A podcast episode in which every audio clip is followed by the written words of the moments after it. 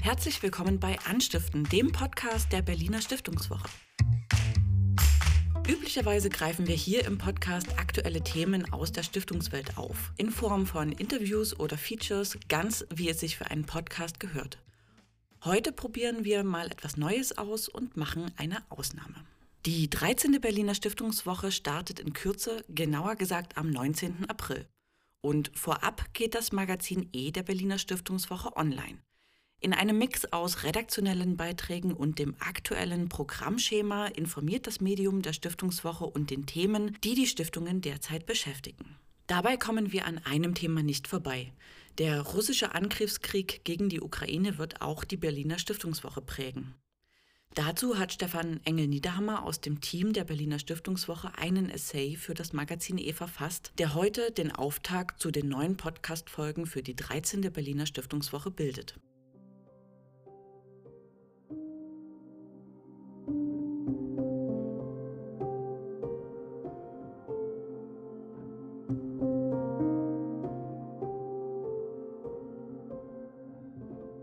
Vom Ende der Gewissheiten. Zeitenwende, Epochenbruch, Dauerkrise. Worüber ich heute eigentlich einen Artikel schreiben müsste. In der Berliner Tageszeitung Taz gibt es, oder gab es zumindest früher, die Rubrik Was fehlt. Darin wurde kurz und knapp aufgelistet, zu welchen Themen eigentlich eine Berichterstattung nötig oder wichtig wäre, aber aus irgendwelchen Gründen hatten es diese Themen an jedem Tag eben doch nicht ins Blatt geschafft. Mehrfach mussten wir der redaktionellen Vorbereitung des Magazin E der Berliner Stiftungswoche an diese teils launige, teils ernste Rubrik der Taz denken. Denn auch in unserem Magazin fehlt einiges an Berichterstattung, das nötig und wichtig wäre. Eigentlich war die Planung dieses digitalen Mediums bis Mitte Februar abgeschlossen. Viele Stiftungen hatten signalisiert, einen Beitrag zu schicken und etliche Interviewtermine waren vereinbart. Die ersten Seiten waren schon längst im Layout aufgebaut. Dann kam der 24. Februar 2022. Mit dem russischen Angriffskrieg gegen die Ukraine haben sich unsere Zeitläufe so grundlegend geändert, dass erst nach einer Phase der Fassungslosigkeit das mühsame Zurechtfinden in einer neuen Realität stattfinden musste. Der Bundeskanzler sprach im Bundestag von einer Zeitenwende. Andere haben den Begriff des Epochenbruchs verwendet. Von einer Dauerkrise als neuem Normalzustand haben wieder andere gesprochen. Und dies auch mit Blick auf zwei Jahre mit einer Pandemie, die noch längst nicht vorüber ist. Die einzige Gewissheit ist, dass wir das Ende unserer Gewissheiten erlebt haben. Über all das müssten wir eigentlich in diesem Magazin berichten. Vom massiven Angriff auf die Souveränität eines Landes mitten in Europa, auf die Menschen und ihre demokratischen Institutionen und generell auf die freie und offene Gesellschaft als Modell des Zusammenlebens, das von autoritären Regimen zum Feind erklärt worden ist. Das ist schlichtweg imperialer Revanchismus auf der Basis lügenhafter Propaganda und eindeutiger Geschichtsklitterung. Wird der 24. Februar 22 als der Tag in die Geschichte eingehen, der sich anfühlt, als würde der 9. November 89 andernorts rückwärts abgewickelt? Darüber müsste man schreiben und darüber, dass wir hier im Warmen sitzen können und nebenan einen Krieg beobachten. Über das Leid von Millionen Menschen, die innerhalb von wenigen Tagen oder Stunden ihre Wohnungen verlassen mussten und nun Schutz in den westlichen Nachbarländern suchen. Ebenso über den ungebrochenen Freiheitswillen und den mutigen Kampf derer, die zurückgeblieben sind.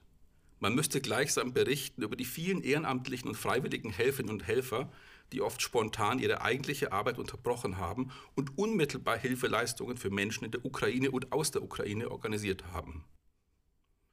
Mit Hilfsgütertransporten Richtung Osten mit konkreter Unterstützung in unseren Bahnhöfen und Stadtmissionen.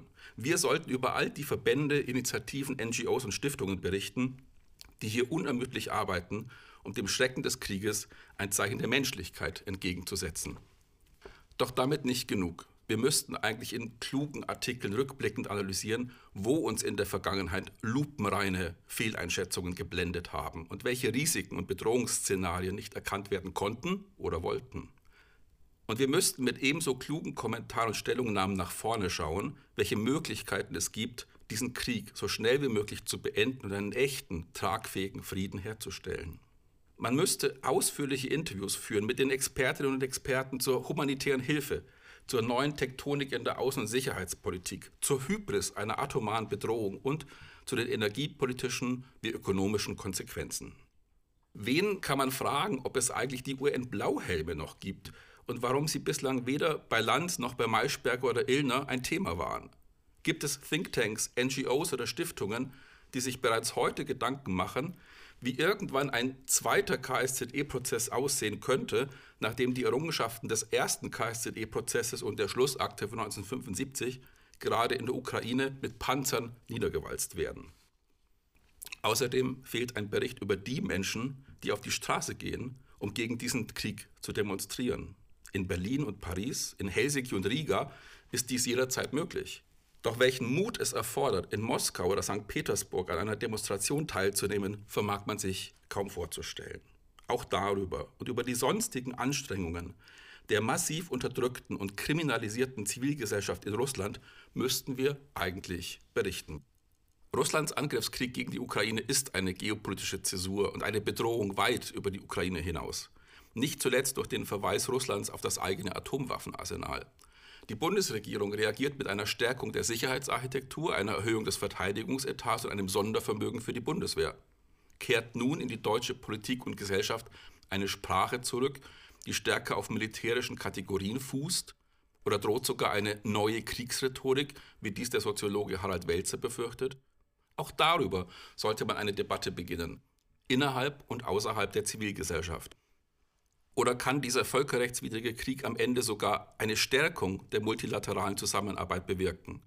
Welcher Interviewpartner könnte heute dazu bereits genügend Weitblick und Optimismus aufbringen? Was ebenfalls fehlt, sind Analysen, wie dieser Krieg bereits seit Jahren im digitalen Raum mit Cyberattacken aus Russland vorbereitet wurde, durch generalstabsmäßig agierende Hackertruppen und Trollwerkstätten. Destabilisierung, Spaltung und Zersetzung auch diesen Angriffen sehen sich die demokratischen Staaten und Gesellschaften seit Jahren ausgesetzt.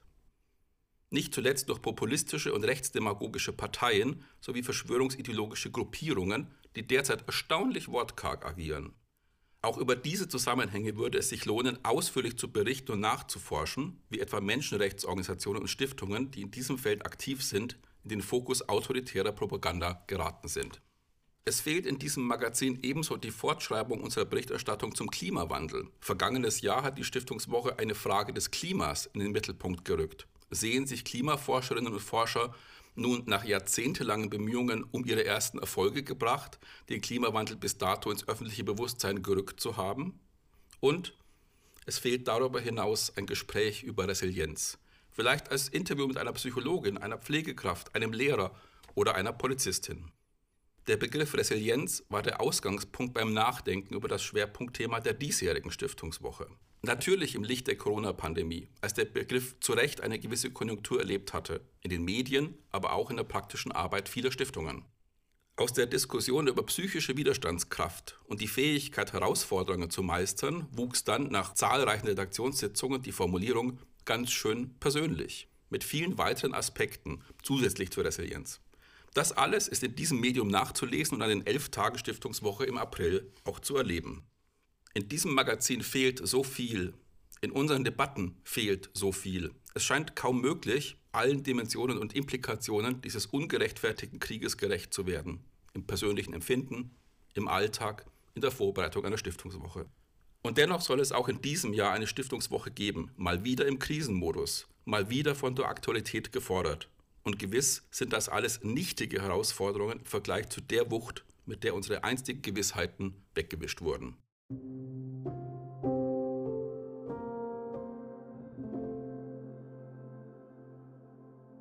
Das war der Essay vom Ende der Gewissheiten von Stefan Engel Niederhammer.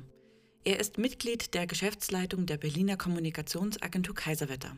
Seit 2013 ist er ehrenamtlich als Geschäftsführer der Berliner Stiftungswoche GGMBH tätig. Der Diplom-Politologe lehrt seit 1996 als Dozent an verschiedenen Berliner Hochschulen. Seit 2010 verantwortet er an der Hochschule für Wirtschaft und Recht Berlin im Masterstudiengang Public Administration das Modul Zivilgesellschaftliche Verantwortungsteilung.